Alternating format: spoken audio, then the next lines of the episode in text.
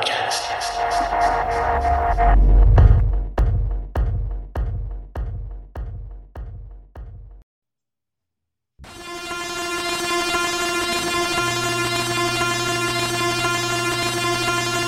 A screech, rending, penetrating, solid bone, protective, inviolate, white and reflective on the outer, limitless and starry on the inner. This screech, it burns, it flames, it declares a bloody, drawn out war, a conquest of a well fortified kingdom, laying siege to the amply stocked fortress, now raining hot ammunition down from the crenellations and window slits. Oh, yes, it fights back nobly, with a purpose, instinctive, using tactics evolved over eons, across species and across oceans, and surviving even the drift of continents. Yet, the high note is after all rending, penetrating. The solid bone castle is under siege from an enemy alien and unknowable, a new thing, a new breed of barbarian horde. They don't rattle their swords. Their weapon is a new form of rebel yell, ululations, and the drone of bees, the didgeridoo. Not the advancing herald of mere physical weaponry, but the sound itself is at the gates. And sound retreats not from ammunition, from boiling oil, from arrows, nor does it shrink from the seemingly unconquerable solidity of a fortress well made not only the bone stone wall, but an inner membrane impenetrable by the physical entities that were yesterday's barbarians. And beyond that, a moat in which the jewels of the kingdom are immersed and safe. And safe felt so good. Why, nothing even thought to attempt this mad war, this hopeless siege.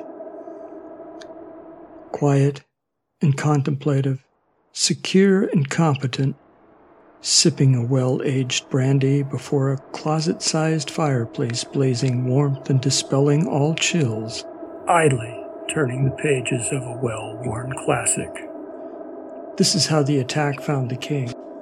At a level of repose, the sensuous depths of which are not attainable in the day to day, reachable only when the gates are not mere gates, but separated from enemies by an untraversable universe.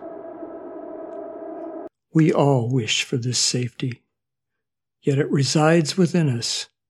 Ah, but we must suspect that our consciousness does not acknowledge this comfortable and memorable room because it knows. It hears something outside the castle, far away and over the horizon, but nonetheless present, prescient, not a rumble, not a roar, not the susurrations of traffic, commerce, but harbingers of the unexpected, the knowledge of the inability to have knowledge of every new threat, every new parasite, every new hungry form. And yet, if by some chance one could gain entry to sit beside the master in the other well upholstered and high backed chair, watching the embers and sparks and flames, sipping at indulgently expensive and rare libations, turning pages containing the reports of ancient wisdoms and other kingdoms' roles in the history of how it all came to be. If by some chance that could have been attained, to what end would it have led? Would the screech and cry of a new enemy have found a less entrenched foe? Would the siege have been of a fortress less stocked and armed, unprepared for what turns out to have been an inevitable interruption of the safe and warm evening by a fire perpetually fueled and fed? No matter. Either way, the high notes get through. Even in the most solid of fortresses, the most formidable emplacements, the construction is of molecules, and the difference between air and fortress is only relative. Between the spaces in the matrix of solidity, there exist universes of space. The vacuum is perhaps formidable, but not impenetrable. Like an arrow, the vibrant and sharp edge burrows through. At first, only a single little, looking so small, inconsequential, a single little. Oh, what do we call this oscillation, this lightning like penetration? Is it a worm? A bullet? A finger of strength that brings decay and destruction? The barbarian horde is preceded by individual scouts and advance actions. At first, a single, then another, another, another, and in little time the solid bone construction, pride of architects and engineers now long dead and forgotten, is riddled like a screen. From that point on, the kingdom is open to the hordes. The fire dies. The room chills. Moths appear and they feed on the upholstery.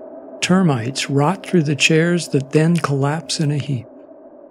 Where there was a cocoon like dimness, now a shattered, bright, and unnaturally tinted light shines forth, filling the space with a disturbing inversion of the natural coloring. Alas, if only that were the only impact, a disturbing but harmless discoloration. It is only the beginning, though. It doesn't take long before the mortar between the stones begins to disintegrate, to be blown about as dust, leaving gaps and making for odd creaks and groans throughout. Strange settlings occur, some with a thump, most with a simple shift or drop Alas, to have these be the only impacts, repairable disruptions, containable by careful maintenance, skilled workmen hired wisely, paid well, laboring industrially. But no, soon the stones themselves fall to the attack. Walls fall, stones hurtle from high ceilings, crashing to a floor now also unwell and getting more unwell moment by moment. You can imagine, though well you might resist, it is not natural to contemplate such destruction of a highly regarded institution. It is not pleasant to view the remains, smoldering and stinking, ashes and dust, heretofore unseen, malnourished denizens of the shadows now full in the light, slinking and slavering, poking through the ruins looking for morsels left behind, morsels untainted, morsels that formerly fed the king and his companions. Now there is a sky, and from it comes a sound. It is the sound. Whereas before a screech, an invasive penetration, a drill, a siren, a whine, now an unfettered and pure note. What before was a terrible harbinger of destruction and a monstrous invasion of tranquility an attack on the status quo is now a clear and, is it blasphemous to say, beautiful voice, perhaps the music of the spheres. It lifts what remains of the soul to a higher plane, a lofty vantage point, from which the narrow boundaries of the former castle now look out over an empire. Crops and forests can be glimpsed at the horizons, at the edges of the destruction left in the wake of the resistance.